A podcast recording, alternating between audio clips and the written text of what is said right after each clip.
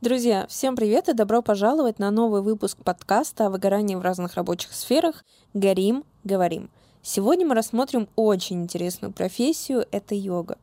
Мы как-то привыкли считать, что люди, которые занимаются йогой, стоят на гвоздях, отдают много времени осознанности, никогда не выгорают. У них всегда все лучше, чем у всех остальных. И мы привыкли к этому стремиться. Мы смотрим на этих людей со стороны, и это показатель лучшей и особенной жизни — но я и мои гости сегодня докажем обратное. В этом выпуске две разные истории преподавателей йоги и предприниматель, у которой йога мелькает так или иначе в каждом ее проекте. С каждым из них я буду общаться по отдельности, узнавая максимум информации о том, почему йога — это не волшебная таблетка от выгорания. Первый мой гость Эвелина. Она узнала о йоге очень давно, когда еще работала в офисе. Сейчас-то она уже востребованный преподаватель — но скольких нервов ей стоил один только переезд в Москву и увольнение с нелюбимой работы. Но я думаю, что подробнее лучше узнать у нее напрямую. Я хочу начать с тобой с того, что ты в личном разговоре, когда мы с тобой общались, упомянула о том, что раньше ты сталкивалась с выгоранием, а сейчас сама помогаешь людям побороть это. Расскажи об этом поподробнее. Начнем с того, что я преподаватель йоги. И это моя неотъемлемая задача. В принципе, развивать внимательное осознавание к себе в первую очередь. Если мы способны внимательнее к себе относиться, концентрироваться на своих ощущениях, то мы как раз можем избежать этого выгорания. Но путь к этому, как правило, очень долгий. Я сама лично сталкивалась с выгоранием много раз. Особенно, когда работала в офисе и на любых других обычных работах. И особенно, когда я пыталась первое время совмещать это вот со своим любимым делом, со своим детищем, преподаванием йоги, наставничеством. Из-за чего это происходило? Я пыталась обхватить а, просто невероятный объем информации, невероятный объем своей деятельности, любой. Из-за этого, как следствие, а, все сферы проседали, что меня очень сильно расстраивало. Я не понимала, почему так происходит. Я же так много работаю, я же так много в это все вкладываю. Но должного все-таки внимания я этому не уделяла. И в первую очередь я не уделяла должного внимания себе и своим чувствам, своим ощущениям. Не уделяла внимания своему режиму, как минимум. Очень много зависит от того, сколько вы спите, что вы едите. На самом деле мало кто обращает на это внимание, потому что кажется, ну что я делаю это каждый день. Но обращать на это внимание нужно. И опять же, это то, чему я учу всех тех, кто ко мне приходит за помощью. Вот. Я недавно зашла к тебе в Инстаграм, и у тебя и была история как раз под стать моему подкасту. Я ее сейчас зачитаю. Сейчас учусь чувствовать баланс между своим трудом и отдыхом, потому что, занимаясь любимым делом, можно очень незаметно столкнуться с выгоранием, особенно когда ты работаешь с людьми, особенно когда ты делаешь это без выходных. И вот ты сейчас рассказала, что в свое время ты поняла, что нужно больше уделять времени себе, своему внутреннему здоровью, следить за питанием, за режимом, но я в твоих историях все равно вижу то, что ты все-таки пренебрегаешь этим даже сейчас. Это правда? Но у меня сейчас есть э, выходные. Если я не работаю очно, значит это выходной. Вот, я сама себя обманываю. Но я это четко сейчас э, прослеживаю. Если раньше это могло проследиться только через полгода-год, то сейчас мне нужно уже намного меньше времени. И вот была такая последняя неделя, когда я действительно взяла очень много работы, не, не заметила, просто везде соглашалась, соглашалась, потому что занимаясь вот как раз-таки любимым делом, ты не всегда понимаешь, что ты тоже работаешь. Эта проблема идет от воспитания, от внешних каких-то факторов, когда люди считают, что вот офис — это работа. Если ты там куда-то пошел, э, чем-то важным занялся, это работа. Ну или почему считают, что заниматься йогой — это не важно. в принципе, своим здоровьем, но всему свое время. Я тебе на эту тему могу сказать, то, что когда я своим друзьям рассказывала о том, что я сделала подкаст о выгорании, и о том, что я разговариваю с людьми из разных рабочих сфер на тему выгорания, мне, ну, наверное, процентов 50, ну, это несколько людей, вот прям поголовно, по очереди сказали одну и ту же фразу. Ну, это тебе надо с офисниками, ну, это тебе к ним надо. Это тебе с ними надо общаться. Что ты к тату-мастерам идешь? Что ты, какие йоги? И я осознаю, насколько всем кажется, что с выгоранием в большей степени сталкиваются только люди, которые работают на нелюбимой работе в офисе. Да ты можешь сколько угодно любить свою работу, но когда ты перенагружаешь себя, когда ты не даешь своему организму отдохнуть, это все мало-помалу, возможно, медленно, возможно, незаметно, возможно, этот процесс будет длиться несколько лет, но рано рано или поздно ты придешь к тому, что твоя любимая работа превращается в какую-то рутину, и ты начинаешь от людей немножечко беситься, особенно если ты работаешь с людьми. Да, я с тобой абсолютно согласна. Вот, кстати, про офисников. Я работала в офисе очень долго, и я тебе скажу, что 98% работающих в офисе, они довольны своей работой. И вот как раз-таки, ну, по крайней мере, у меня в офисе никто не сталкивается с выгоранием. Они сталкиваются с усталостью, ну, какой-то, ну, просто потому что большое количество работы, мы там тоже непосредственно работали с людьми, вот. Но вот прям выгореть нет. У них там есть четкий график, четкое время работы, четкие обязанности. Это, кстати, прелести того, когда ты работаешь на кого-то, потому что тебе не надо придумывать велосипед. Вот. Ты четко действуешь по инструкции. И вот, кстати, инструкция, в принципе, ну, назовем ее так, она помогает следить за собой. То есть нужна, нужен какой-то план, нужна какая-то стратегия, по которой ты действуешь. И если ты вот этого всего придерживаешься, то как раз-таки ты не сталкиваешься с выгоранием. Я сталкивалась с выгоранием в офисе только лишь по одной причине. Я очень люблю йогу и занимаюсь ей уже лет семь, наверное. И мне очень хотелось работать в какой-то момент. Я поняла, что я хочу помогать людям, и разрываясь между двумя деятельностями, я понимаю, что в офисе от меня тоже требуют, но это моя работа, мне за это деньги платят, извините. А, мне нужно выкладываться, мне нужно отдавать. А на йоге от меня требуют x10. Я не понимала, как же мне все это совместить пока не поняла, что нужно просто от чего-то отказаться. А вот как раз расскажи про вот этот путь, про то, как ты ушла из офиса в йогу. Сколько длился, например, давай начнем по поочередно, а сколько длился промежуток времени от осознания того, что ты занимаешься просто работой, но хочешь чего-то другого, осознание того, чего ты хочешь, и уже непосредственно приход к этому делу? Два года мне потребовалось, но тут тоже нужно понимать, что существуют какие-то внешние факторы, обязательства. А, иногда это проблемы со здоровьем в моем случае. Я переехала в Москву.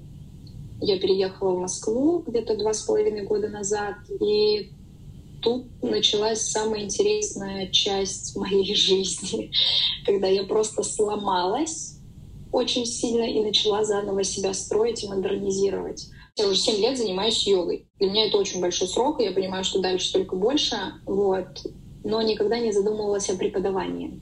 Потому что когда я переехала в Москву, были, естественно, вопросы о том, где жить, как жить, где работать, сколько мне нужно зарабатывать, чтобы выжить. То есть я была занята какими-то бытовыми вопросами, их решениями. И ну, до самореализации еще шагать и шагать. Ну, тут мы можем пирамиду масла представить элементарную. То есть у нас вначале наш фундамент — это физиологические потребности и потребности безопасности. Пока я их не заполнила, то есть я не могла двигаться дальше. Я пережила период депрессии. Это, наверное, такой очень интимный момент а, в моей жизни, но я о нем сейчас стараюсь говорить, потому что это важно. Ментальное здоровье — это важно, за ним следить — это важно. И депрессия, она существует и ее не нужно лечить работой. Я столкнулась с депрессией как раз из-за того, что я потеряла себя, потеряла вот э, свои... Я не закрывала свои потребности базовые и не понимала, что делать дальше. Я два месяца провела в учреждении для душевнобольных. Вот, со мной работали специалисты. И именно это помогло мне понять, как дальше, в принципе, двигаться в жизни и чего я действительно хочу от нее. Я приехала в Москву, у меня тут ничего не получалось, не с работы, оказывается, Москва — это не город возможностей, меня тут никто не ждет. А, мне было очень тяжело, я жила вообще в ужасных условиях, а, в коммунальных квартирах и так далее. Вот. А для девочки принцессы на горошине, в которой родители в одно место дули, да, это просто ад и шок. Вот. И у меня появилась самая настоящая депрессия. После я уехала в Санкт-Петербург обратно домой, пролечилась, вернулась и тут начала строить заново уже все, исходя из своих личных потребностей. И я уже тогда понимала, что оказывается такое это выгорание, и что я выгорала, оказывается, не один раз. Вот. И только потом я, у меня появляется работа, я опять же занимаюсь тем, что закрываю свои базовые потребности, и только после того, как я закрыла базовые потребности, я поняла, что я пришла к тому, что вот теперь это самое время начинать заниматься тем, что ты хочешь. И как выяснилось, мне не пришлось прям, знаешь, начинать, да, искать себя, к счастью. Многие люди тратят на это огромное количество времени. Вот. Мне подсказали мои близкие друзья, знакомые, мои духовные учителя, что Евелина, а почему ты не займешься йогой? Говорят, у тебя же так хорошо получается. И я такая, а почему нет? Действительно. Ну, был, конечно, я переживала синдром самозванца, что же я кому-то могу дать. Вот. Сейчас с этим уже тоже вопрос решен.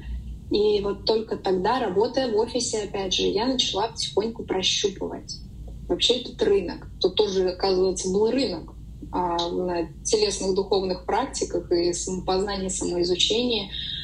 Вот. Потихоньку начала работать. Сначала это были там, у меня было один-два ученика индивидуально, я что-то больше стала выкладывать в Инстаграм, и работы стало появляться намного больше. Меня начали звать в студии. И я, естественно, от этого не отказывалась, потому что я вот нутром чуяла, я очень доверяю своей интуиции, что мне это нужно. И вот когда я работала по 9 часов в офисе, вечерами ехала вести занятия в студии возвращалась домой ночью, и утром мне снова приходилось вставать и ехать в офис, а иногда я утром вставала и ехала на утренние практики, с утренних практик я ехала в офис, и с офиса я ехала снова на практики. Вот тогда-то я и столкнулась с выгоранием и с тем, что, кажется, мне нужно выбирать, что делать дальше. И тут я начала снова обращаться к себе, а, к своим потребностям. Вот что мне именно хотелось в этот момент. Денег и стабильности. Но это нормально на самом деле. У нас сейчас мир такой, век такой, что это нужно. Вот. Нужно что-то есть, нужно где-то жить. Или же есть возможность заниматься любимым делом. И не просто им заниматься там на уровне хобби, а чтобы оно тебе приносило доход. И вот тут-то мне помог мой молодой человек на самом деле, и помог именно морально. Он мне сказал такую фразу, он говорит, а ты не устала? А меня никто не спрашивал, понимаешь, никогда устала я или нет. Если я сама себя спрашивала, я просто ложилась спать в этот момент и такая, ну да, я устала, мне нужно поспать, отдохнуть или взять выходной. Я обычно на вопрос, а устал ли я, отвечала сама себе, ну да, я устал, но я просто много работаю, это нормально. Все устали, а кто не устал-то? Да, да, мы, к сожалению, недооцениваем эту усталость. А даже минимальная это очень важно, и важно бы взять и немножко перезагрузиться. Но иногда на это не нужно тратить сутки, если ты вовремя это заметил. Так вот он меня спросил, и я говорю, ну устала. Он такой, почему ты не уйдешь, типа, вот полностью в йогу, прям с головой? Я, естественно, как и любой другой человек, начала приводить сто и один аргумент, почему я не могу этого сделать. Начала оправдывать свои страхи. Чаще всего страхи — это очень такая вещь хрупкая, тонкая, ты их сам себе придумываешь. По факту ты еще ничего не наступила, но ты уже там, ты уже в них, и ты уже якобы знаешь, как оно будет. Вот.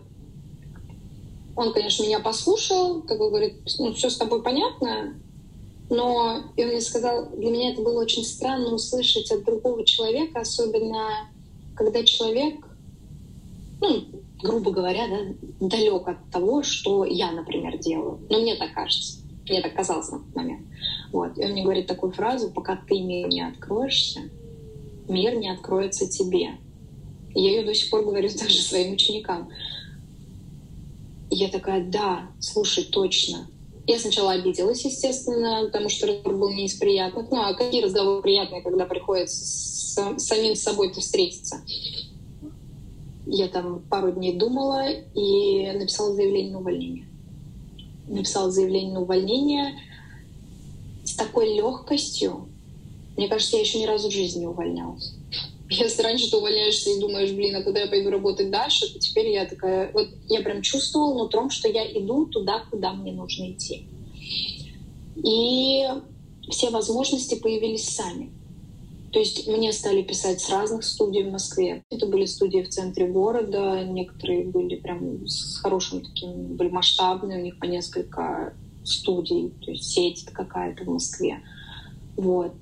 И это было очень классно понять, что ты действительно хочешь и как вот избежать вот этого выгорания при совмещении работ. Но следом я столкнулась э, с тем, что я могу выгореть, но я это поняла то есть я, я начала четко еще больше с собой работать, потому что у меня появилось очень много времени, поняла, что это может произойти, когда я начала брать работу. То есть это, скорее всего, произошло из-за того, что мне этого очень не хватало, мне хотелось больше, и вот появилась возможность, и ты начинаешь вот жадно-жадно это все брать. И опять же, в моменте ты не думаешь о себе сначала.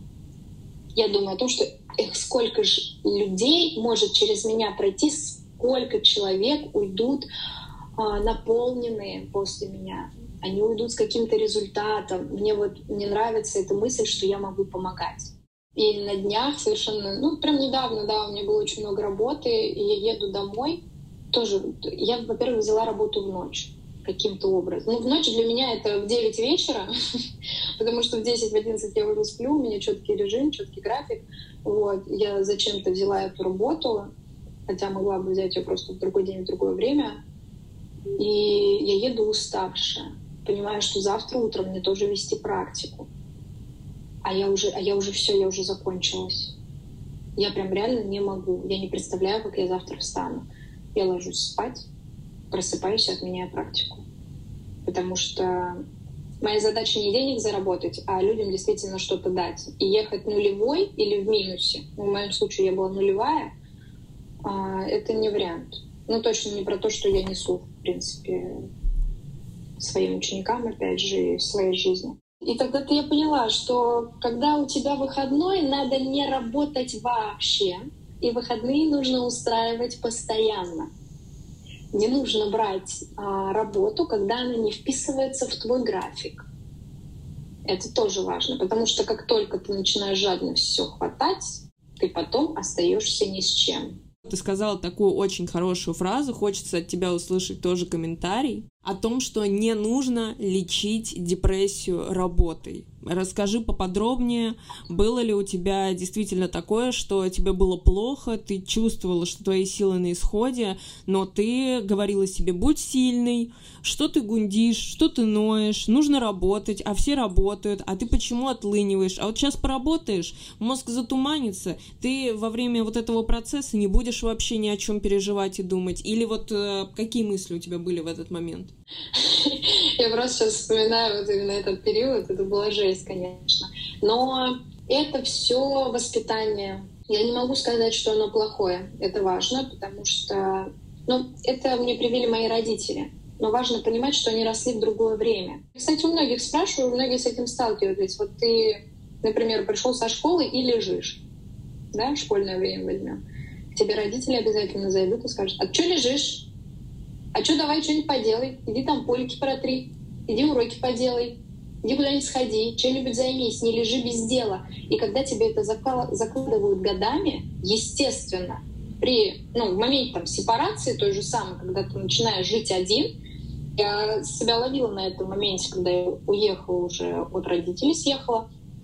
А, я там, у меня выходной, да, назовем его так. Я лежу дома, и просто лежу. Вот прям реально ничего не делаю, просто вот в стенку смотрю. И такая, а у меня же столько времени. А я, я почему вообще лежу? А кто я такая вообще, чтобы давать себе отдыхать? Надо же столько всего сделать. Естественно, я с этим столкнулась и потом. И вот когда у меня случилась депрессия, я еще не знала, что это депрессия, естественно, я просто плохо себя чувствовала. И я такая думаю, ну ладно, сейчас пройдет. Вот это вот первое. Сейчас пройдет, надо просто пойти, надо пойти на работу, надо пойти отвлечься.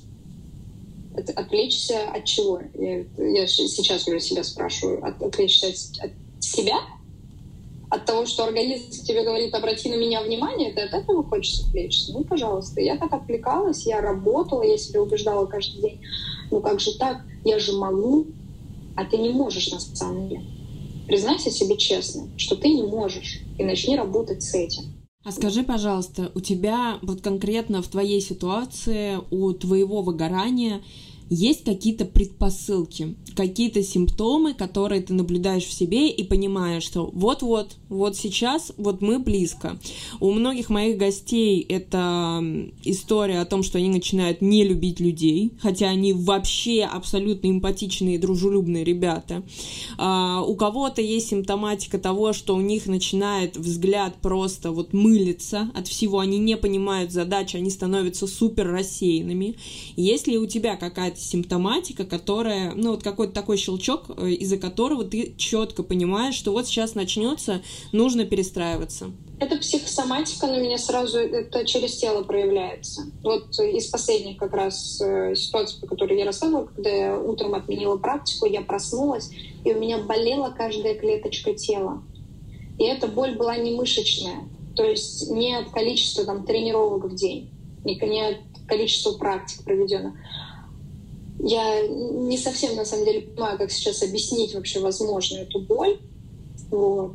Ну вот у тебя просто вот прям кожа, наверное, болит. И тебе так тяжело, и встать тяжело, и дышать тяжело. И я такая, ага, звоночек, значит, нам надо чуть-чуть тормознуться. Но вот на самом деле то, о чем ты говоришь, это на самом деле очень сложно. Возможно, некоторые слушатели, которые сейчас услышали этот подкаст, но я надеюсь, на самом деле среди моих слушателей такого прям э, глобального нету, все все понимают и все понимают, о чем речь, но очень часто люди извне думают о том, что ну ты просто лег отдохнул, ну что сложного. А на самом деле это огромная кропотливая работа приучить себя к отдыху, приучить себя к лежанию, к тому, чтобы твоя голова отдыхала и мозги умели расслабляться. Многие этого либо не умеют, и не разрешают, либо умеют, но слишком переусердствуют над этой функцией, и когда ты говоришь человеку, что ты учишься отдыхать, человек смотрит на тебя как на какого-то вообще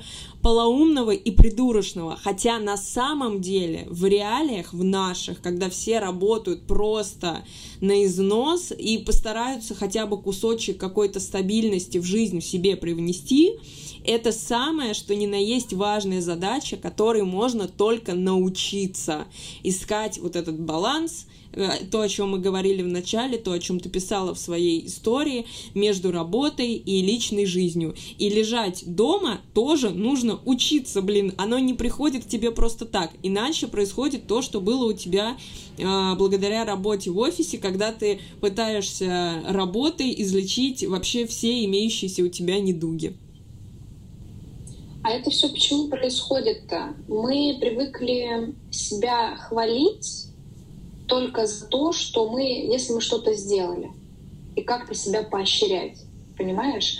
И вот если ты там поработал, тогда ты можешь отдохнуть. Если ты что-то сделал, тогда ты можешь отдохнуть. А вот мой психолог, с которым я работала, очень классное мне в свое время дал такое задание когда вот я лежала с депрессией и реально не могла просто встать с кровати, мне было очень тяжело. Я и плакала, сидела, что вот, я же ничего не делаю, я же просто лежу, там туда-сюда. Она говорит, а похвали себя за то, что ты вообще проснулась. Похвали себя за то, что ты лежишь красиво. Вот за такие мелочи нужно учиться себя поощрять, хотя бы словесно я, когда она мне так сказала, я на нее вот как раз-таки посмотрела как на полоумную. Я на нее смотрю и говорю, Ксения Александровна, я говорю, давайте серьезно. Я говорю, ну какие зубы? Я говорю, о чем вы говорите? Хотя я на тот момент не могла встать, даже зубы почистить. Это важно. Вот. Мне было настолько тяжело. Она говорит, Эвелин, вот давай мы просто попробуем. Я себя сейчас хвалю за все. Вот реально за все. Я такая молодец. Я себе разрешаю делать и не делать тоже я себе разрешаю. Это вот про любовь к себе. Вот насколько ты себя любишь, что ты себе разрешаешь ничего не делать. Давай вернемся во времена работы в офисе. Ты, конечно, сказала, что ты очень легко подписала договор на увольнение, но, возможно, ты вспомнишь что-то подобное, о чем я тебя спрошу еще, откидываясь назад во времени, по касаемо твоей жизни. Были ли у тебя какие-то побочки после того, как ты ушла в йогу, в свое собственное плавание на путь э, к своей мечте? Ну, то есть, было ли тебе как-то грустно, было ли тяжело от того, что ты теряешь какую-то стабильность? Чувствовал ли ты от этого какой-то груз ответственности, понимание, что да, там, конечно, хорошо, мне нравится то место, куда я иду, но мне настолько страшно, что меня прямо-таки парализует? Возможно, это было не когда ты уходила из офиса в сферу йоги, а возможно, ты чувствовала это когда-то, ну, в, дру- в другие моменты, когда уходила с одного места работы на другое. Слушай, я это чувствовала перед тем, как я написала увольнение, потому что я долго шла к тому, чтобы уйти с работы в офисе.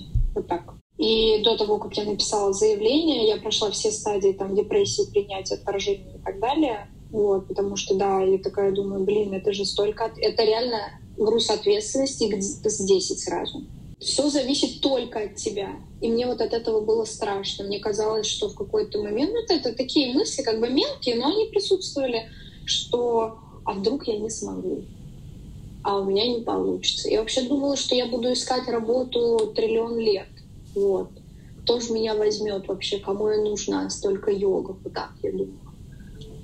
Пока Пока опять же, с собой не поработала, я сама себе сидела и объясняла, что вот я, такого преподавателя, как я, нужно поискать. Вот. И то, что меня там заберут. Поэтому, когда вот именно произошел момент написания заявления, я это сделала с легкостью, потому что я сама с собой очень много общалась. Но я тебя очень хорошо в этом плане понимаю, потому что я работала два с половиной года где-то агентом по недвижимости, помощником, ассистентом риэлтора, во всем этом крутилась, у меня был ненормированный график, я работал 24 на 7, без выходных, работа была стрессовая, хоть я и была в найме, потому что не было четких э, каких-то границ, когда ты помощник-ассистент, ты полностью вовлечен в жизнь э, своего руководителя, ты с ним постоянно, ты это ты, ты полностью несешь за него ответственность, если можно это так сказать. И у меня была история в том, что когда я уволилась, у меня было настолько много страхов, но я была настолько уставшей, и это такой интересный диссонанс жизни, когда вроде как ты на шаг ближе к тому, чего ты хотел, это уйти с работы, от которой ты просто устал. Ты ее любишь, ты ее любишь в глубине души, но ты осознаешь, что больше ты не можешь ни дня, ни часа, ни минуты. И между тем, что вот мы взяли билеты на Бали, я нашла любимого человека, но я как будто бы не, не могла чисто по-человечески, чисто физически уйти оттуда. Меня что-то там держало, хотя все пути там уже были обрублены, и все дороги дальше уже были построены. Но мне казалось, что я делаю что-то не так в этой жизни. И тут, конечно, мне кажется, очень важно разговаривать с собой, взвешивать четко все за и против, только честно, самое важное это делать все честно, потому что человек существо такое, мы очень любим сами себе врать. Я понимаю, еще раз убеждаюсь в том, что нас держит эта мнимая стабильность что вот там каждый месяц тебе приходят выплаты. Мы все равно все люди, и, конечно, заниматься любимым делом. Это все очень здорово, там, общаться с людьми и так далее. Но важно понимать, что тебе нужно, опять же, возвращаясь к базовым потребностям, их закрывать. Пока они не закрыты, ты ничего делать не сможешь. Если бы я сейчас жила в коммуналке, просто в свинских условиях, а, в жутком каком-то абьюзе и так далее, да я бы никуда, да какая йога вообще? Вы о чем говорить? Какое любимое дело? Это последнее, о чем я думала в тот момент. Но когда у тебя все вот эти вот потребности закрыты, и ты понимаешь, что жизнь на самом деле ты столько возможностей можешь дать, вот реально понимаешь, если ты хочешь. Если ты вкладываешься, то тебе это обязательно воздастся в любом случае. Надо делать, надо делать, но при этом делать это и не забывать про рациональность. Вот. То есть просто уходить там с найма, с того же, который тебя кормит, поет, у тебя еще есть там куча обязанностей, например, семейных каких-то, не финансовых, может быть. Вот. Просто идти куда-то, потому что ты так захотел. Ну, ты, ты опять столкнешься с выгоранием, с депрессией, с какой-нибудь, со всеми делами, потому что ты это сделал не подумав. Второй наш сегодняшний гость – это Василий – он 8 лет отработал официантом, а сейчас стал преподавателем йоги. В нашем с ним получасовом разговоре длинный путь от профессионала, работающего в ресторане и презентующего разные блюда, до наставника и учителя. Ну что, привет-привет! Привет, привет, Даша. Смотри, я изучила твой инстаграм, вещи, которые ты там пишешь, и поняла, что в твоей жизни есть две основные рабочие сферы, которых ты, грубо говоря, работал. И они максимально противоположные. Расскажи о них поподробнее. Я работал официантом долгое время, около 8 лет. Так уж получилось, что мне нужны были в определенный момент моей жизни живые деньги, можно сказать так. Я пошел работать официантом, и долгое время я не мог отказаться от этой работы. После этого уже сразу ушел в преподавание йоги. Ну вот насколько мне известно, ты несколько раз приходил к преподаванию йоги и несколько раз тебя отбрасывало назад. Вот можешь поподробнее рассказать про этот путь? Я преподавал в Перми. Мне кажется, что это большой минус сферы услуг как преподавателя йоги в регионах. Там не получается достаточно зарабатывать, чтобы преподаванием обеспечивать себе жизнь. Как только начал преподавать, я подумал, то, что так, ну у меня-то точно все получится, я, я же классный. Вот. Но деньги, которые мне выплатили когда я уволился с золотодобывающего карьера, я еще там какое-то время работал на карьере в Магаданской области, и вот там хорошие отступные у меня были, там, 1300, наверное. И вот я сначала э, просто их проедал, потом э, ушел работать официантом, так как нужны были деньги, потом уже начал преподавать йогу и снова возвращался вот от раза к разу, когда у меня заканчивались деньги, я снова возвращался в ресторан работать. И каждый раз это был какой-то шаг такой назад, э, причем я понимал, что ну вот сейчас не получается. Вот сейчас у меня нет возможности полностью обеспечивать себя и свою семью йогой. Ладно, тогда я еду на заработки и затем снова буду пробовать. И вот таких э, раз, наверное, было ну, около трех вот таких шажочков назад, затем шаг вперед или два шага, затем снова назад. Я долго стеснялся, конечно, себя предложить в московские студии. Вот мы уже в тот момент переехали в Москву. И дол- долгое время я стеснялся себя предложить. Потом жена в какой-то момент дала мне волшебный пендель. Она говорит, ну давай, а, сегодня вот до, до ужина напиши в 10 студий, просто напиши, предложи себя. Ужина не будет, пока не напишешь. И вот я написал, и и сразу же там две, одна или две студии откликнулись, я пришел на собеседование, и вот одна из этих студий — это прям лучшее место, в котором я работал.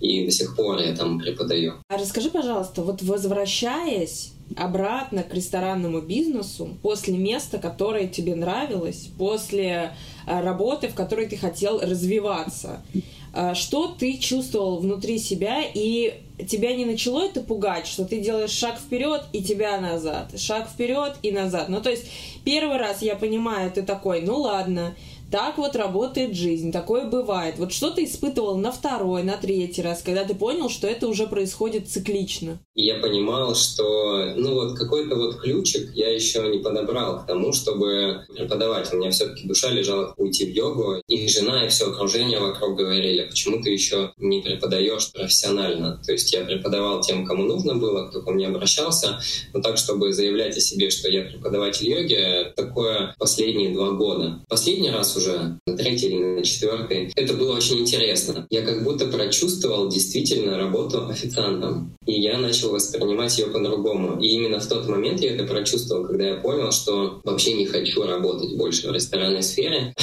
Вот тогда у меня пошел кайф именно работы официантом. Вот эта работа с гостями, презентация вообще того места, где ты работаешь, прием гостей. То есть ты как будто э, хозяин того места, в которое приходят люди, и ты им рассказываешь, так, у нас здесь есть есть вот это самое шикарное, вот это часто заказывают, чтобы я лично от себя порекомендовал. И вот такая коммуникация, она создает очень хороший контакт с, с людьми.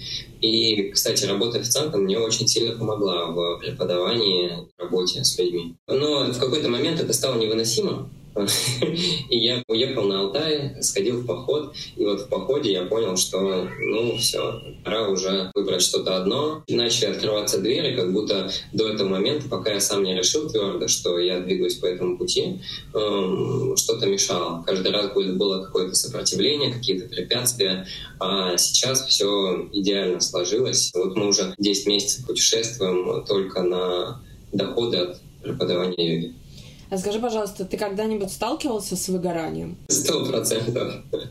Какой период жизни это было? Или это не зависит от периода в жизни, у тебя это циклично? Это циклично, мне кажется, это зависит от культуры воспитания и вот э, культуры нашей жизни, что нам нужно работать. Вообще, когда только-только я закончил школу, я учился, вот, э, вырос в Магадане, и у меня мама так мне говорила, что так, давайте, чтобы не, не ходить по подъездам, выбирайте себе секцию, на которую будете ходить, и вот, чтобы э, хорошо учились и еще ходили куда-то. Когда я закончил школу, проезжая просто через Москву, я увидел, что ребята там катаются на скейтах. Возрастом, может быть, моего или чуть меньше. Я думаю, в смысле, ну, они что, ничего не делают? Они вот просто так катаются на скейтах, ничем не занимаясь больше. В моей парадигме мировоззрения такого не было вообще. Мне кажется, что отчасти это связано. У меня был такой настрой, что нужно вот работать. Э, буду хорошо работать, э, буду себя нагружать побольше, будет жизнь получше. И э, когда я работал официантом, у меня происходило там, ну, это я старался предупреждать эти моменты. То есть я работаю там несколько месяцев э, почти на износ, а потом уезжаю на неделю, на две, на три э, куда-нибудь. Во время работы преподавателем йоги тоже это было пару раз. Когда я учился на тичерс-курсе, преподаватель э, Миша Баранов, он говорит, что для того, вам для того, чтобы преподавать, нужно быть на голову выше своих учеников. Иначе э, выгорание неизбежно, потому что мы все равно, даже те, кто преподают только голосом, у них есть какой-то ресурс. Тем более, если мы показываем что-то на классах и ведем, так можно сказать, на своем ковре э, класс, то проводя там 2, 3, 4 класса, а если это начинающий преподаватель йоги, то двух уже точно достаточно в день, то если мы так живем в таком ритме, там несколько недель, месяцев, то да, можно столкнуться с хорошим таким выгоранием, и некоторые даже не возвращаются из него, то есть уходят и такие, все, нет, достаточно преподавания, нет, я буду сам для себя заниматься, спасибо. А как ты думаешь, вот ты сейчас сказал о том, что когда ты работал официантом, ты мог э, несколько месяцев э, работать на износ, я так понимаю, брать дополнительные смены, не брать выходные, э, уходил в азарт. Я называю это теперь азартом, потому что так оно и есть а потом брал себе какой-то там а, продолжительный период отдыха. Как ты думаешь, если бы ты в тот период жизни делал реальные перерывы, допустим, там три дня отработал, один день взял, три дня отработал, два дня взял и так далее, ну то есть не один большой перерыв после тяжелого месяца, а в течение месяца несколько маленьких, тебе было бы легче это переносить? Сто процентов легче было бы. А, минус в этом я вижу такой, что было бы меньше путешествий. Но точно я бы это переносил легче, точно было бы меньше таких моментов, когда я вот-вот еще чуть-чуть, и все. И я готов уйти просто, просто выйти в дверь э, с середины смены.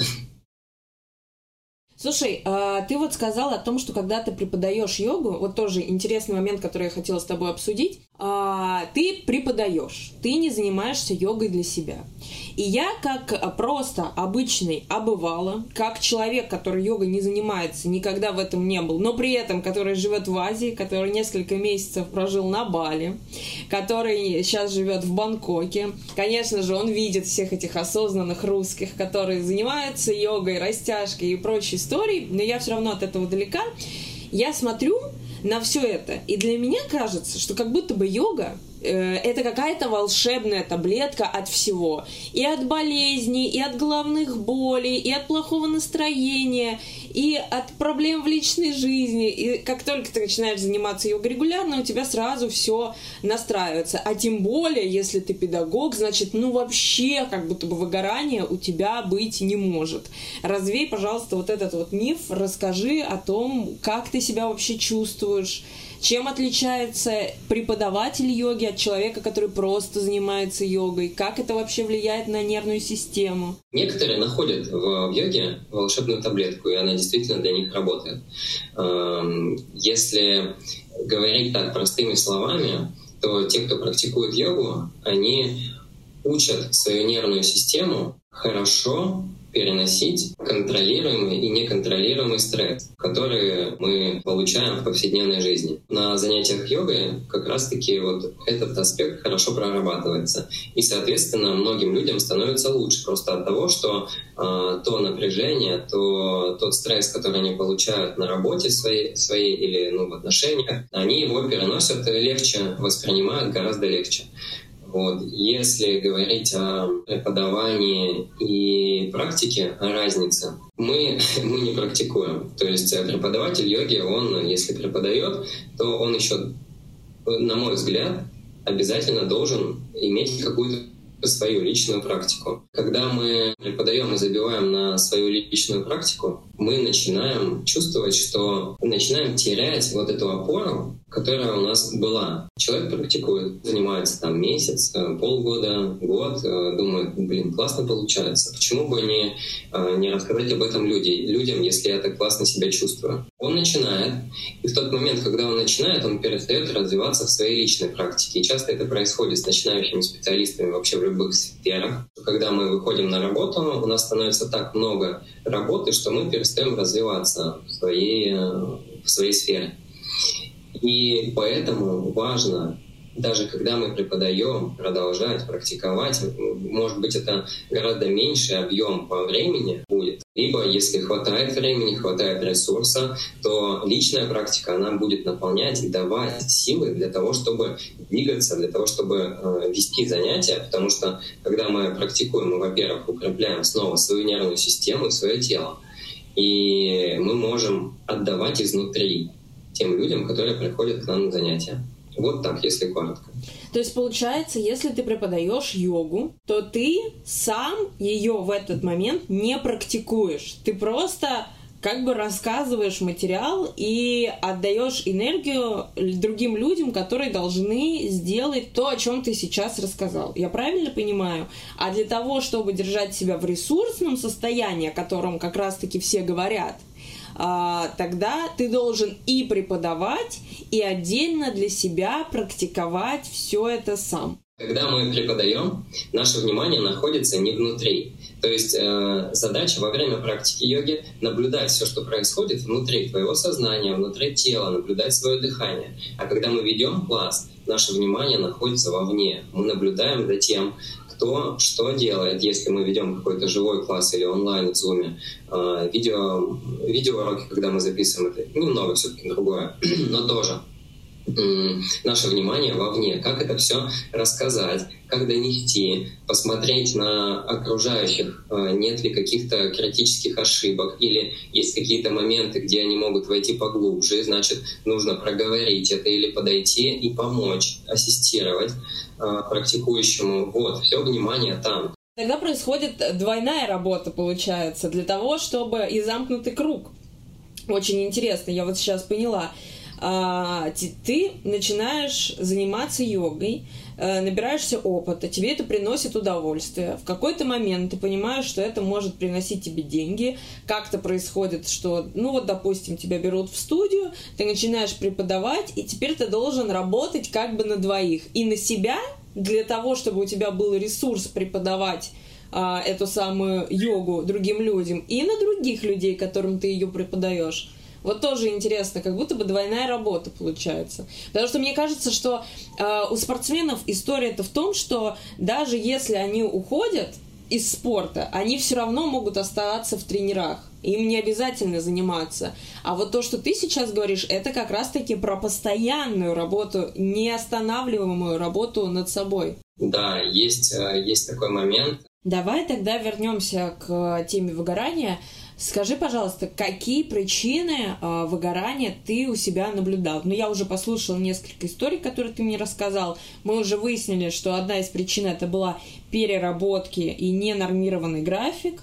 А что еще ты у себя наблюдал? Какие симптомы? Если говорить про практику йоги, про преподавание йоги, там же тоже у меня было э, выгорание точно одно было такое яркое, когда я прям, э, даже два, даже два, одно в последнее время тоже, э, но я вовремя ушел в отпуск. И вот, э, то же самое, ненормированный э, рабочий график, когда мы берем много замен. Если говорить про начинающего преподавателя йоги, самый лучший способ рассказать о себе — это брать замены у тех, у тех коллег, которые, ну, предположим, не могут, заболели или уехали в отпуск. И таким образом все больше людей начинают узнавать о нас сначала вот внутри студии, а затем, может может быть э, там, уже в каких-то социальных сетях.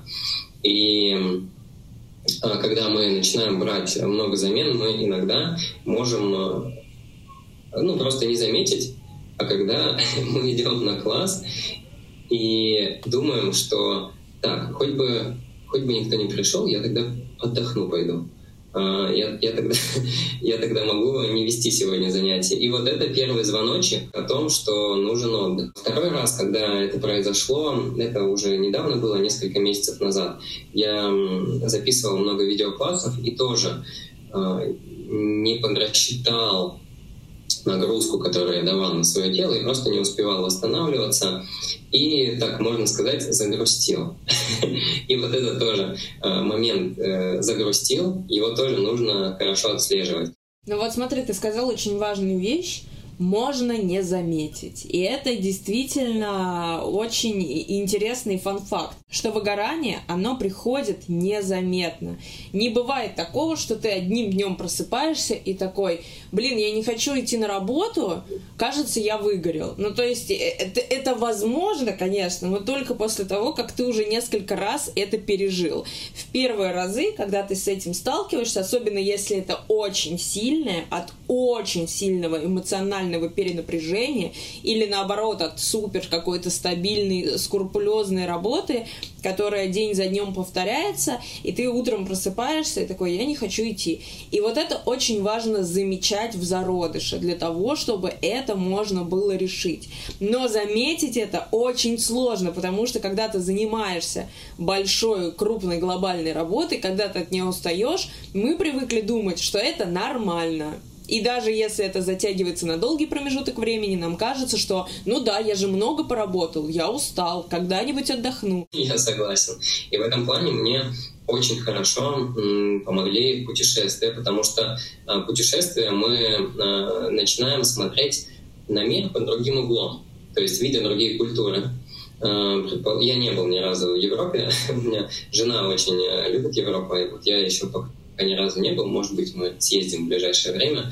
И вот э, мне кажется, что э, в наш э, менталитет, в наше умонастроение вот такое э, нужно добавить что-то э, что-то сиеста испанское, да, или, или вот этого настроения Дольче Фарньенко итальянского, когда мы живем, наслаждаясь жизнью. То есть эм, ведь, э, можно сказать, веками э, э, на, вот, на территории России и стран СНГ мы жили так, что во имя будущего мы живем, мы строим великое будущее, и мы живем все, все, все, все мысли о, о будущем для, для потомков. Все.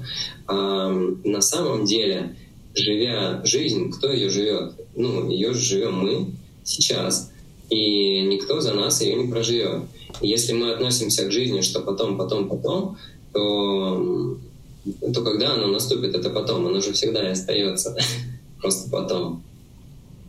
А почему, вот, кстати, тоже интересно, ты работал официантом, брал много смен, выгорал, понял, что так возможно и так делать не надо, но потом, когда пошел преподавателем работать, ты все равно продолжил идти по тому же самому сценарию и брал себе дополнительные смены, дополнительные группы. Я, конечно, понимаю, что чисто логически это для того, чтобы набраться опыта, для того, чтобы тебя начали узнавать как преподавателя, но ведь э, все равно где-то в глубине мозга есть же осознание того, что ой-ой-ой, это может привести к чему-то плохому. Я это спрашиваю, потому что я сама постоянно допускаю эти ошибки, и все равно, как бы я не записывала подкаст про выгорание, как бы много я о нем не знала, как бы много я о нем не рассказывала, я все равно в какой-то момент такая, блин, как-то я подрасслабилась, надо больше, больше, больше, больше. И этого невозможно избежать как будто бы в жизни. Вот почему это происходит из раза в раз конкретно у тебя? Это же происходит от страсти,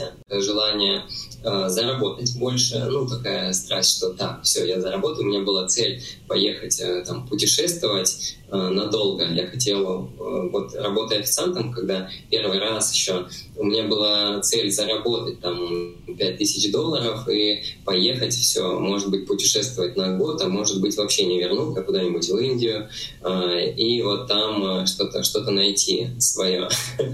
И, и точно так же эта страсть, она сработала, когда я начал преподавать йогу. То есть мне нравилось преподавать, мне нравилось все это да и ну, до сих пор нравится. Просто э, мы можем не отследить, вот э, когда эта э, страсть, она перерастает в такое, в усталость, и уже затем в такую в уставшего уставшего преподавателя, который э, с потухшими глазами ведет класс. В нашем современном мире достаточно вещей, которые могут достаточно долго поддерживать нас в рабочем состоянии. Тоже кофе или там энергетические напитки. Эм, но мы не замечаем, это также, также происходит незаметно, что усталость, она никуда не девается, и она только накапливается, если мы не снижаем обороты.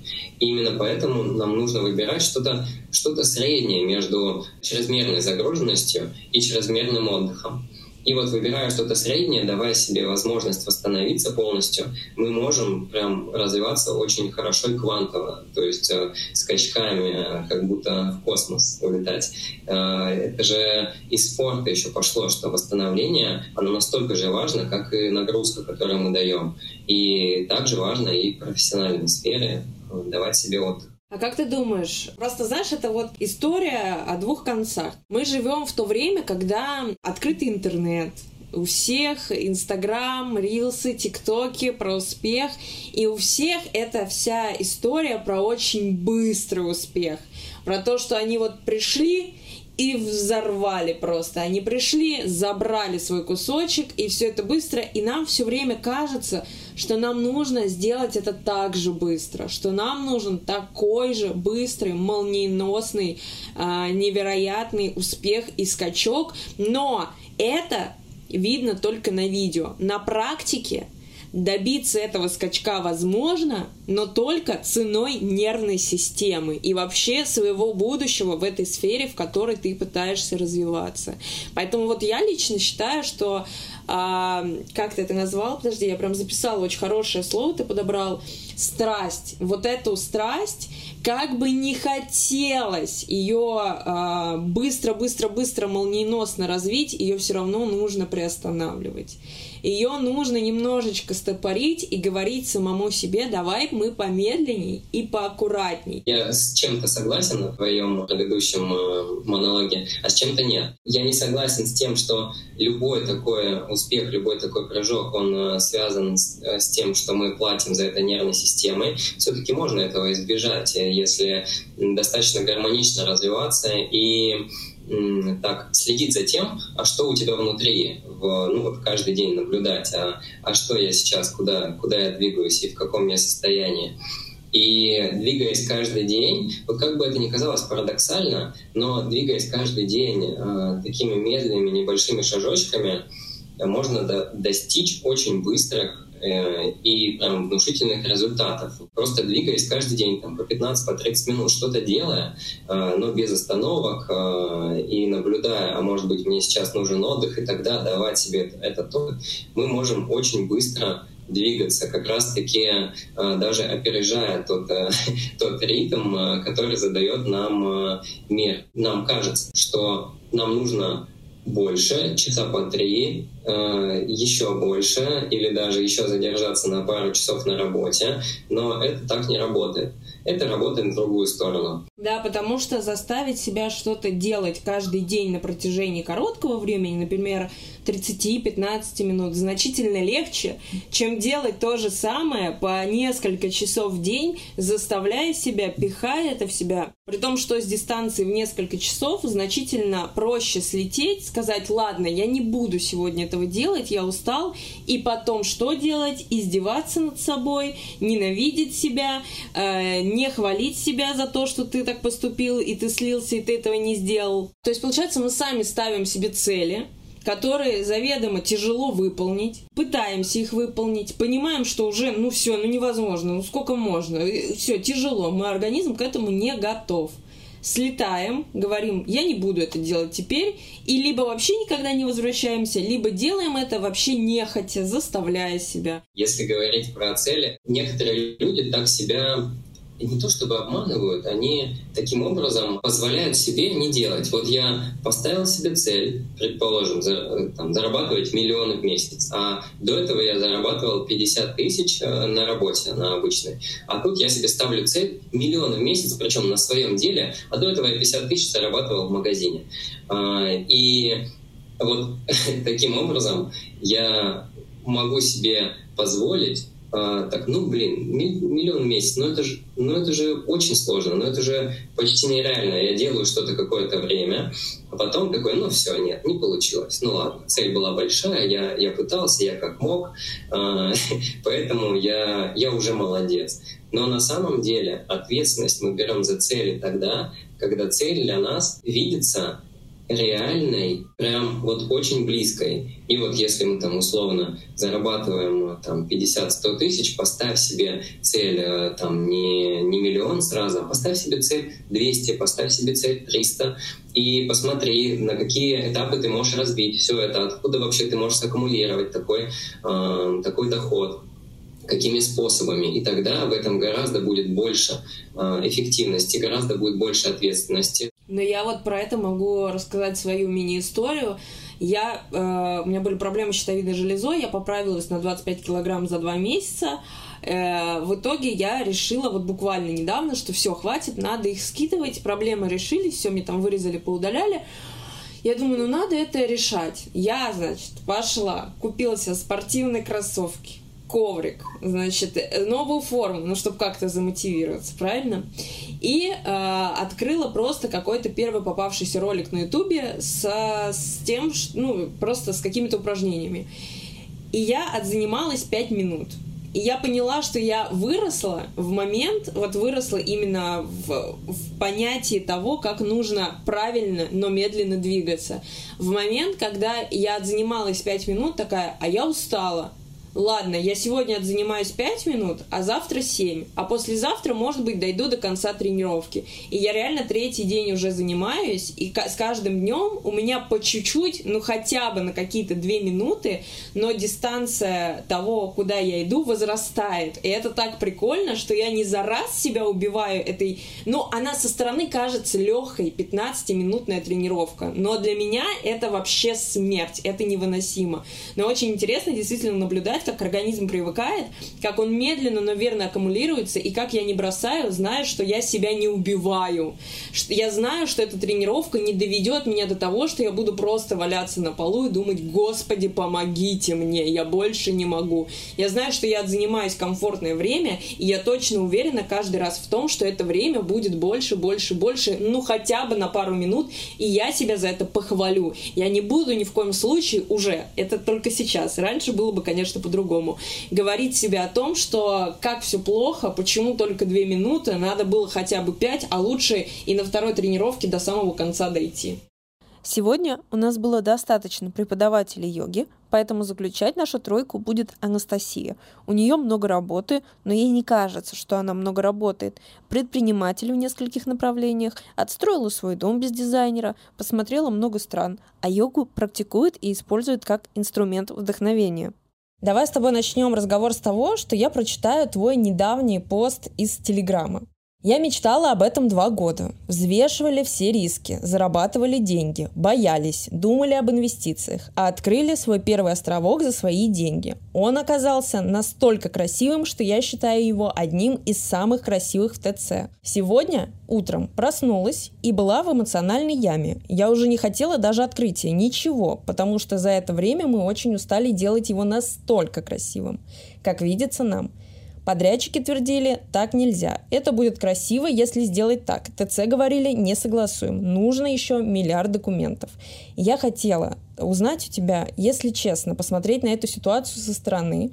Идеализация бизнеса Стоит такого количества нервов или, может быть, все-таки иногда стоит оставить все как есть и пойти простым способом? Или в твоей истории это было невозможно? Слушай, наверное, в моей истории это невозможно, потому что я все время идеализирую, я составляю свою картинку такой, как мне хочется ее видеть, да, но у каждого, наверное, человека а, в голове там свои цели, свое красивое, Стоит иногда остановиться и сделать какое-то MVP-решение. Наверное, да, стоит э, иногда позволить себе выдохнуть и сказать, окей, я сделаю так, я запущу так, а дальше посмотрим. А дальше как пойдет. То есть э, дальше посмотрим на реакции людей, посмотрим, как это будет работать, в принципе. И будем улучшать постепенно. И, в принципе, везде так работает, что нужно сначала делать MVP, у тебя вообще в жизни была такая история, действительно, когда ты начала что-то делать, делала, вкладывала все силы, доводила до идеала. Вот это вот самый важный момент, чтобы сантиметрик в сантиметрик, в момент в момент. И в конечном итоге просто проснулась и поняла, что ты не хочешь. И действительно перестала это делать, потому что ты настолько устала вот это все воспроизводить, что у тебя замылился взгляд, и ты не смогла продолжать дальше. Да, была такая история, связанная с приложением. Я хотела запустить приложение для э, фитнес-студии, для массажа, салонов красоты, э, такой некий агрегатор с программой лояльности. Так как я такой профи в лояльности, я хотела, чтобы были бонусы, классные штуки, чтобы всем было хорошо и клиентам, и тем же студиям. Э, хотела запустить это приложение, разрабатывала его, наверное, полгода или больше. Тогда нашла команду разработки очень недорогую и и по-максимуму с них брала. Но я так устала а, работать с ними именно. Я так устала отрабатывать все баги, отрабатывать то, что а, люди не доделывают э, или делают ошибку постоянно с а, работу с ошибками. И поэтому я в какой-то момент просто проснулась. Это была пандемия, там очень много всего сложилось. В принципе, мы подготовились к тому, что мы перейдем на формат уже онлайн-тренировок, онлайн-записей. А, Все даже переформатировали под пандемию, а, но в какой-то момент я действительно проснулась и поняла, что для меня это уже не актуально, то ли я выросла из этого приложения, и я просто не хочу его запускать, хотя работа была уже и с подрядчиками, со студиями проделана, я встречалась постоянно с ними. А, и просто, наверное, еще была встреча с моим знакомым хорошим, а, когда он сказал, что туда очень нужно много влить денег, чтобы распиарить эту историю. Я поняла, что не готова ни времени, ни денег вливать в историю, которая еще долго а, не будет меня кормить и приносить каких-то мне денег. Еще важный момент хотела уточнить у тебя. Сейчас ты работаешь над островком и отдаешь туда все свои силы, средства. Но у тебя есть еще и студия йоги. Плюс ты написала книгу. Плюс я вижу еще, что ты ведешь лекции. И как у тебя получается жить в этом ритме, и ты продолжаешь ощущать себя собой, а не работающим роботом? Это вопрос, наверное, даже больше риторический, потому что, может быть, у тебя и не получается. Да, в принципе, у меня не получается все это вместе связывать. Это больше такой онлайн-проект, а, школа инь-йоги. А, и хорошо, что это хотя бы онлайн. И есть сейчас подбор. А, это продюсер, которого я недавно наняла. Но до этого я очень многие процессы завязывала на себе, и они не двигались. То есть сейчас, а, да, а, какие-то процессы у меня стоят там на стопе, на паузе. А где-то я что-то не остановила и жду момента, когда у меня будут ресурсы, силы на это. Подкаст с жизнью продукта я остановила, и сейчас в принципе, не веду. Я сказала себе так, сейчас, пока я не доделаю процессы с переездом. А, соответственно, я переезжаю в Португалию, и пока я не сделаю эти процессы, не подам в посольство, пока я не доделаю ремонт дома, и пока я не поставлю этот островок э, на ноги, я не продолжу подкаст. И в том числе там сейчас пока остановила а, деятельность с инь-йогой, она идет, но не так сильно, наверное, как хотелось бы. То есть сейчас я, по крайней мере, стараюсь не добавлять этих еще активностей, потому что я жила как будто последние последнее время четыре параллельных жизни. Одна жизнь — это запуск островка, вторая жизнь — это ремонт, а третья жизнь — это переезд, и четвертая, я уже, честно говоря, забыла, что это было. То есть сейчас ты научилась делать выбор в пользу чего-то, отпуская лишнее и тем самым облегчаешь себе жизнь. Но так было не раньше. Я правильно понимаю? Раньше ты набирала на себя много всякого, много разнообразного. Для чего ты это делала? Для того, чтобы себе показать, что ты можешь, или для того, чтобы окружению показать, что ты можешь, или потому что тебе все это единоразово было настолько интересно, что ты не могла это отпустить. Ты знаешь, э, наверное, здесь несколько факторов. А, я и набирала, потому что, может быть, я боялась где-то отстать, отстать э, в мире, в тенденциях, э, в какой-то своей успеваемости, продуктивности. И опять же, я очень самокритична к себе, а, Поэтому здесь для меня очень было важно, что все процессы я а, отлаживаю, и постоянно я где-то впереди иду, что... Ну, плюс я, наверное, боялась остаться наедине с собой, и э, что я вот отдыхаю. у меня есть такой синдром, что э, я не могу отдохнуть, сесть, мне нужно делать всегда какие-то дела, и будто, ну, не знаю, жизнь прекратится, да, если я вот возьму э, день, два, три, ничего там делать не буду. То есть у меня такого не бывает, что что-то там день я ничего не делаю. А когда ты начинаешь набирать на себя много разных дел, у тебя обязательно, ну, у всех это просто так бывает, извини, что обобщаю, начинает что-то отдельное проседать. Вот у тебя, например, с подкастом такая история была, ты ушла в островок, начала решать какие-то дела, и он просел. Если бы ты продолжала его вести, допустим, образно говоря, он у тебя осел, просел, ты понимаешь, что ты не успеваешь, у тебя не хватает энергии, твое отношение к себе в этот момент. Ты начинаешь себя ругать за то, что ты физически не успеваешь, то, что ты, в принципе, логически не можешь успеть. Но обычно раньше, когда-то у тебя это получалось, у тебя хватало на это времени. В эти моменты у меня возникает тревожность чаще всего ближе к вечеру, когда ложишься спать, либо когда просыпаешься. А, я могу находить себя в тревожности, что мой список дел не завершен на сегодняшний день, а я не успела, и тогда просто мне накрывает тревожность, и в такие моменты. Я думаю, так, какой день мне выбрать, чтобы назначить сеанс с психологом, а, потому что мне нужно разобрать эти моменты и сказать себе, что это нормально, нужно отказаться от чего-то. Ну, мы вот, кстати, в предыдущем подкасте обсуждали уже эту тему, что самое сложное, когда ты начинаешь выгорать, это остановиться, э, это самое первое, сказать себе «стоп», что-то со мной не то происходит, и распознать проблему. Вот это самое сложное, особенно если ты переживаешь это первый раз. А второе, тяжело что-то оборвать, даже если ты понимаешь, что это уже приносит тебе дискомфорт, тягость, или у тебя на это не хватает физически времени. Потому что мы, как правило, привыкли относиться к нашим делам, к нашей работе, к творчеству, в том числе, как к нашим детям. И что если мы уже взялись за это, еще с детства нас этому обучают, то нужно обязательно обязательно довести это до конца. Неважно до какого, до логического, нелогического, но нужно это довести. Как только мы обрываем это, начинается сразу боязнь, тревога, страх, ругательство самого себя, агрессия. И это э, порочный круг, который очень тяжело разорвать, поэтому ты большая молодец, что смогла поговорить сама с собой и смогла от чего-то отказаться и сказать, нет, я сейчас этого делать не буду, возможно, потом. Да, согласна с тобой, что, в принципе, не знаю, откуда у меня это, потому что в детстве у меня не было такого, что мне нужно доделать что-то до конца.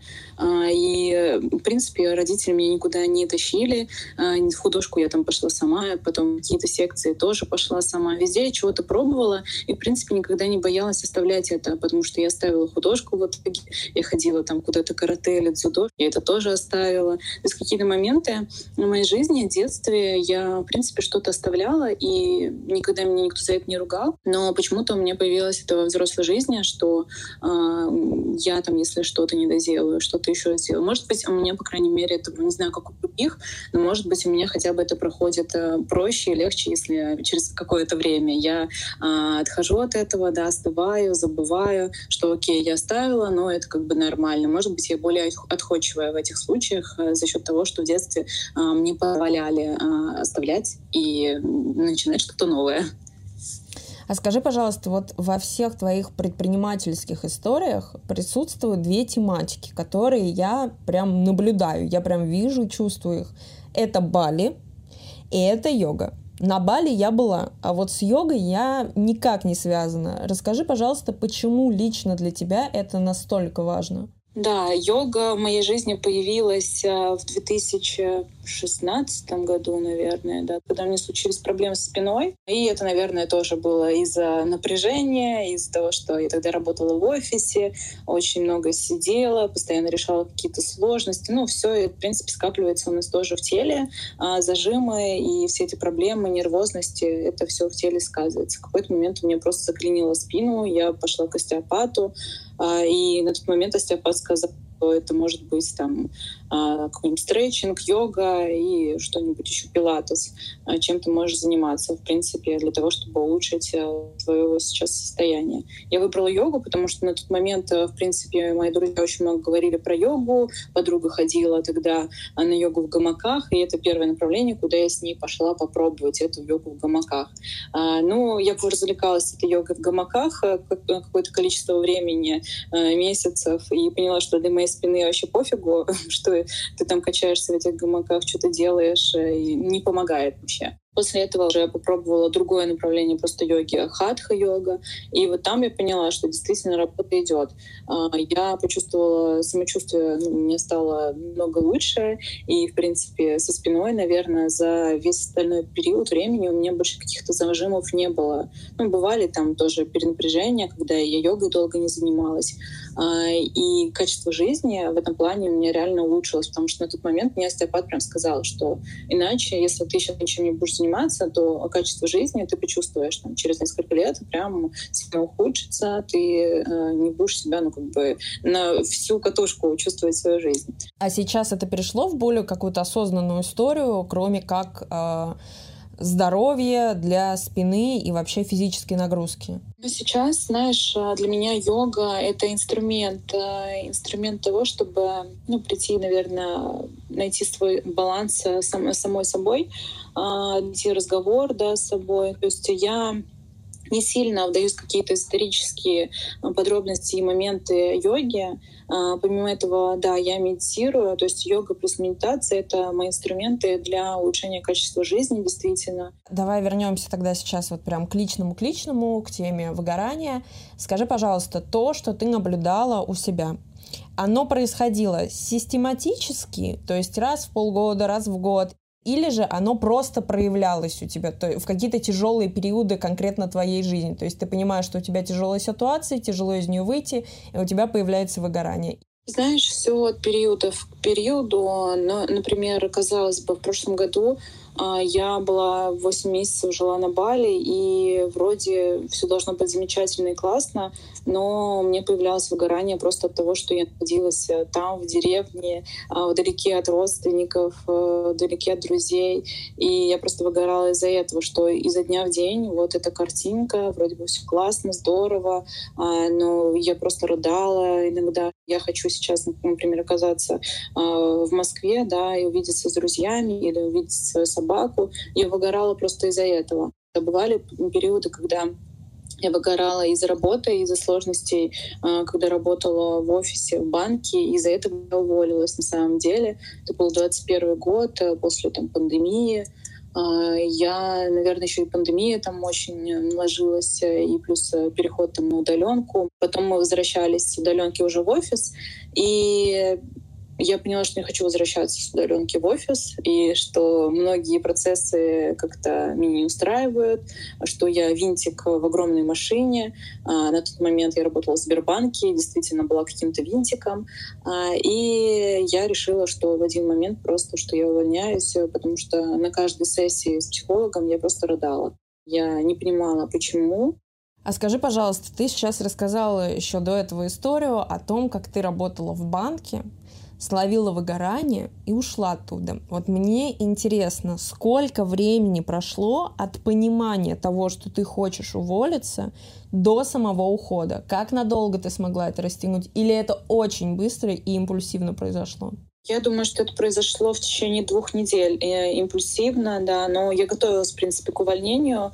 А, два или три месяца я понимала, что да, я уволюсь, но мы, общаясь с моим психологом, да, как, как будто как консультантом, а, понимали, что в моей жизни это случится к концу года, а, к декабрю, ну там условно я получу какие-то премии. Всем всегда интересно в таких структурах получать э, деньги да побольше.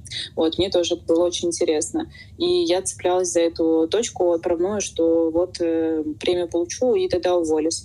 Но случилось все это в мае потому что за какой-то промежуток времени я просто поняла, что это прям буквально произошло, потому что я уже рыдала а, постоянно, мне было сложно выходить на работу, и я просто с какой-то вот легкостью сказала, что все, я ухожу, и я решила, что я не буду ждать никаких, а, никакого декабря, потому что декабря было более чем больше полгода.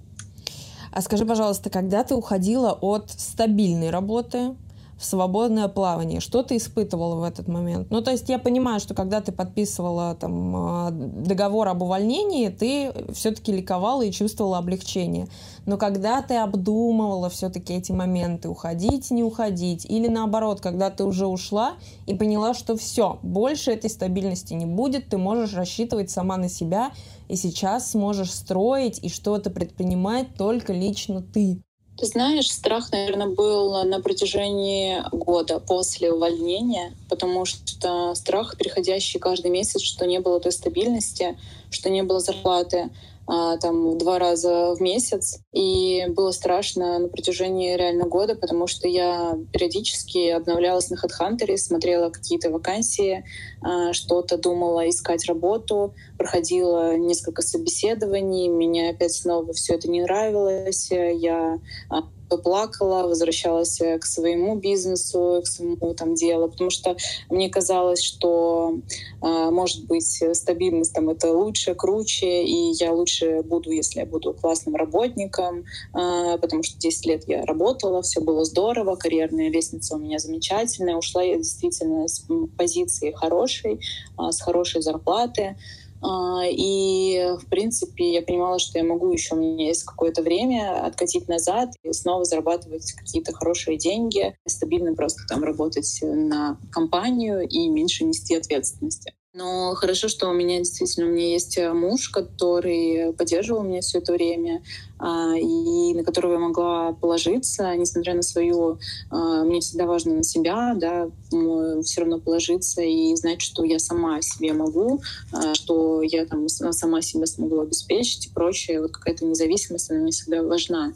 А, вот, поэтому тут вроде бы как бы была, с одной стороны, поддержка мужа, но все равно год я вот в таких шатаниях а, а, проходила. И вот через год, наверное, у меня в голове что-то просто произошло, что я поняла, что все, год, наверное, уже прошел, я больше никому не нужна, поэтому нет смысла HeadHunter обновлять, нет смысла вообще искать себе работу. А, в общем, буду работать на себя. А скажи, пожалуйста, вот в момент, когда ты искала себе работу, какую-то замену, куда-то, я уверена, ты приходила на собеседование и понимала, господи, это ужас. Что это вообще такое? Потому что я прекрасно тебя понимаю ты чувствовала себя все равно в эти моменты периодически какой-то, ну, неправильный, что ты там отказываешься от каких-то возможностей, что ты не хватаешься за все подряд, хотя у тебя много свободного времени появилось, и ты вроде бы имеешь э, все возможности для того, чтобы работать, хотя бы приносить какую-то копеечку в семью.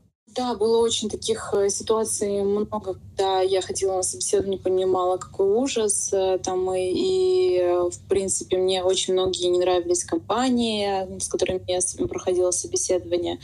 А с кем-то я уже там была практически на финишной прямой и была полностью уверена, что вот-вот я выйду, кому-то я в последний момент отказывала, а где-то я ждала, что мне откажут сами и что мне не придется отказывать. Вот, а, да, я прям хваталась а, за некоторые позиции. Мы переехали, я начала искать работу и понимала, что было бы неплохо сейчас, э, находясь на Бали, еще и подзаработать и иметь какую-то стабильную печку, которая поможет э, в ситуации нестабильности рубля. Я хотела еще искать работу именно в валюте, чтобы обезопасить да, тоже наше положение э, в плане падения рубля.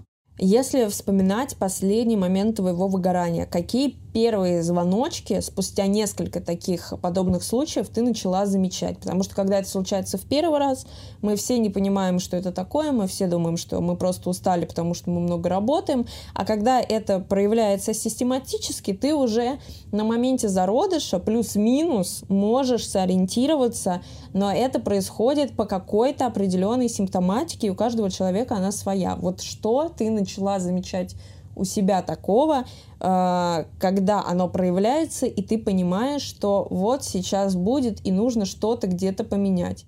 У меня, наверное, это апатия, это саботаж работы. Я, в принципе, отказываюсь что-либо делать, начинаю листать Инстаграм, я начинаю листать вот э, какие-то э, страницы магазинов, э, что-то купить, что-то где-то посмотреть иностранные какие-то магазинчики. Э, у меня начинается такая история саботирования. Я не хочу там выходить никуда и куда-то гулять, пройтись, что-то вот мне хочется просто сидеть, мне хочется спать побольше. А в такие ситуации я еще просыпаюсь поздно. И как ты решаешь эту историю, когда замечаешь первые симптомы?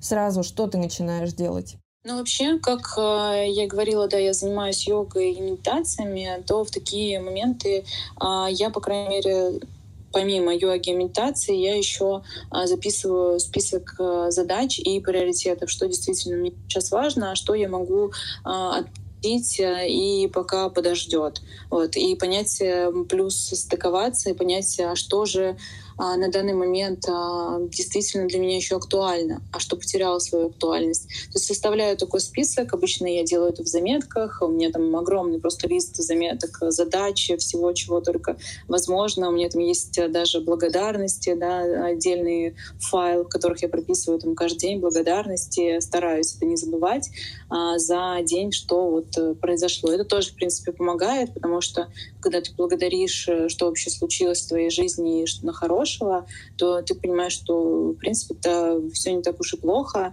а, и начинаешь подуспокаиваться в плане какого-то достигаторства. Плюс я занимаюсь психологом. Периодически в какой-то момент я назначаю психолога, но не в те моменты, когда мне прям совсем прям плохо, и я такая рыдаю там уже от, э, от, от бессилия. А в те моменты, когда я уже спокойна, я могу рассудительно общаться, я могу разговаривать. То есть я не бегу к психологу, наверное, моменты, когда прям офигеть как плохо. А я пытаюсь аутотренинг все-таки применять в этой ситуации, поговорить сама с собой, а даешь ли ты себе отдохнуть в эти моменты или выделяешь ли выходной? Ну, то есть отставить какие-то дела не в приоритет — это одно, а вот прям выдохнуть, дать себе день, два, пять дней на отдых, если ты перегреваешься, ты так не делаешь. Или э, твоя работа не позволяет тебе такого формата. Ты понимаешь, что если ты где-то отпустишь, то обязательно, кроме тебя, никто другой не сделает, и тогда ну вообще полетит все на самотек. Не всегда, на самом деле, получается а, отпустить и дать себе отдохнуть, но сейчас как-то получается делать больше, делегировать, есть команда, и в целом, наверное, я даю себе, может быть, один день, а, два дня, но никогда, наверное, недели. Я сама а, даже не из-за того, что что-то повалится, наверное, а из-за того, что я сама себе не могу это позволить. Я вот такой человек, что пять дней там ничего не делания, не работать совершенно, я не смогу просто. Я в любом случае буду всегда лезть в работу, потому что ну, работа — это часть меня, это уже моей жизни, это это работа не на кого-то, работа на саму себя. А, это мой бизнес, да, и мое хобби. В принципе, мне интересно этим заниматься, и в какой-то момент, то есть мне там дня-двух а, более чем достаточно для того, чтобы переключиться, отдохнуть. Я подписана вообще на тебя и в Телеграме, и на некоторые социальные сети твоих предпринимательских историй, и на тебя в Инстаграме. Я понимаю, что ты действительно за день успеваешь списками сделать очень-очень-очень много разных дел. Ну и плюсом ко всему, факт того, что я долго пыталась согласовать с тобой подкаст, он тоже говорит о том, что ты все время находишься в движении, ты все время в работе, в каких-то делах, и мне вот интересно, знаешь что, я еще никому, кстати, такой вопрос не задавала, или какую-то его альтернативу, когда ты успеваешь гулять со своей собакой? И хватает ли у тебя на это сил? Как ты вот приходишь домой? У меня просто тоже есть большая собака. Ну, большая, ладно, у меня большая собака. И раньше, когда я приходила с работы домой, я смотрела на него и думала, дружок, боже мой, я не могу, но пошли. То есть мне как будто бы момент того, что с ним еще и погулять нужно, очень сильно додавливал до низа. А тебя это расслабляет или тоже ты чувствуешь, что ой, тяжело становится?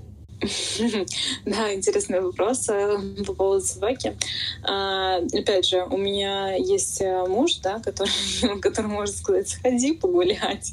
А, вот, это, не знаю, у меня очень редко это бывает расслаблением, но сейчас за счет того, что мы живем за городом, мы можем просто выпустить собаку, она сама гуляет, она просто не убегает никуда. А, и она может просто э, во дворе погулять э, сама самостоятельно, потом прийти, лечь на террасу, и все окей. Вот настолько она как бы просто ручная. Но, кстати, по поводу э, списка дел, да, то, что ты сказала, что действительно там успеваю очень много задач, тут такой момент, что я так не считаю вообще.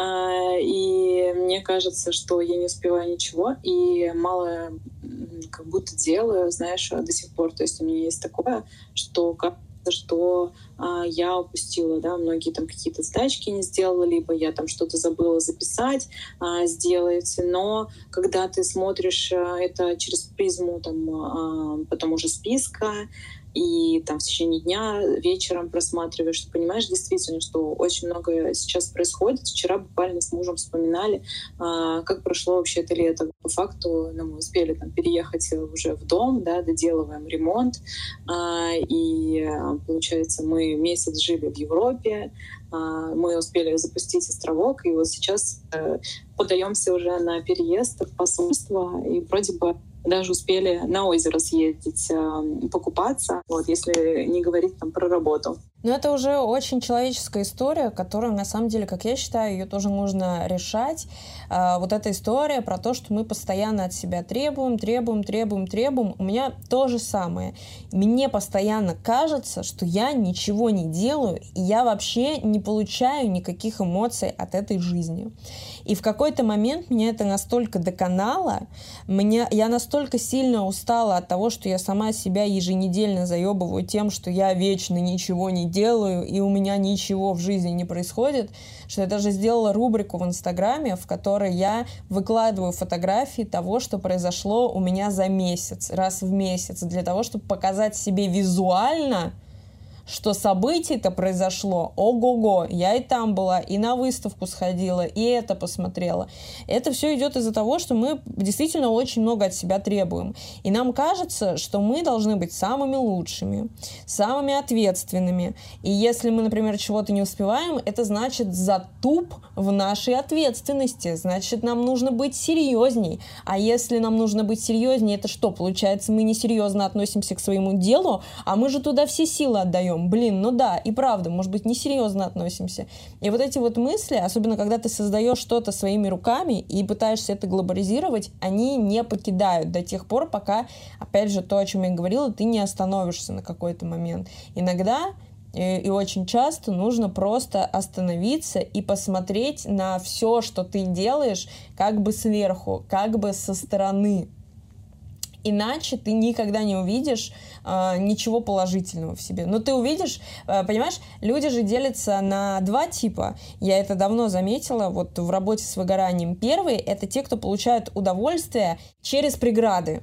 когда им нужно из точки А в точку Б пройти вот силой, э, с тяжестью, с эмоциональностью, со всей вот этой историей. И вторые, которые могут получить удовольствие только когда все происходит легко. То есть они за год начинают какую-то подготовку и медленными, но верными шажочками идут к своей цели, и они не получат никакого удовольствия, если у них там посередине вот этого пути разорвется какая-то трагикомедия и случатся какие-то огромные колоссальные проблемы. Это их собьет с пути. А, втор... а первые сколько бы проблем у них не было, им в кайф идти, переходить через эти все преграды, и если бы у них все было вот так вот легко, они бы даже не почувствовали этого пути. Им бы казалось, вот как раз-таки включился бы тогда вот этот синдром самозванца, который бы все равно сел над ним, над этим человеком и сказал бы, тебе повезло, а тебе просто повезло, все, теперь заново, иди ставь себе цели еще выше. Это все полная хрень. Да, это действительно жизненная ситуация.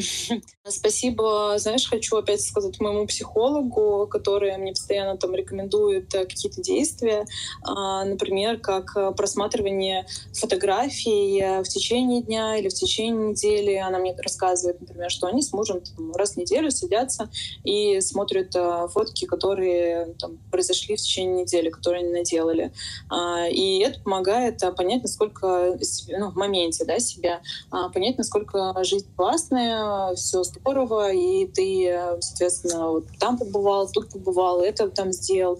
А, то есть классно еще запечатлять тоже эти моменты а, на телефон, и не просто для того, чтобы там выложить э, даже в ленту, куда-то там сторис, а просто чтобы сесть и в конце дня посмотреть, вот день-то вообще классный прошел, и все здорово, какая вообще яркая жизнь, насыщенная. Ну, потому что движение вперед, оно как бы не подразумевает никогда оглядывание назад. Ты если движешься куда-то, все, ты не можешь обернуться, как будто бы тебе это запрещено первоначально, как будто бы то, что сзади, оно страшное, пугающее и неправильное, а впереди все самое лучшее.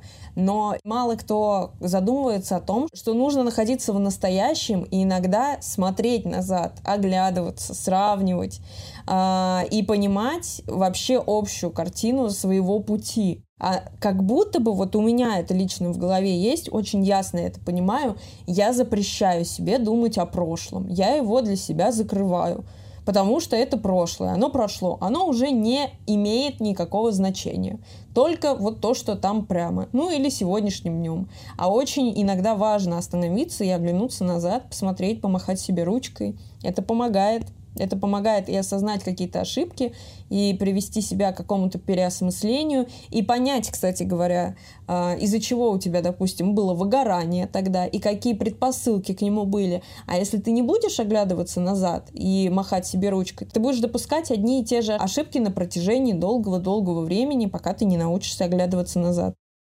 Друзья, я благодарю каждого за то, что вы дослушали подкаст до конца. Каждая оценка очень цена для меня. Во-первых, Поставьте какую-нибудь звездочку или какое-то сердечко, в зависимости от того, что вы там видите. Мне будет приятно, и это поможет в продвижении подкаста, потому что каждый выпуск мной выплакивается. Это очень сложно. Кажется, ты просто разговариваешь с человеком, задаешь какие-то вопросы, но над каждым выпуском проводится кардинальная, большая, невероятная, тяжелая работа, поэтому я надеюсь, что вы поможете мне с продвижением.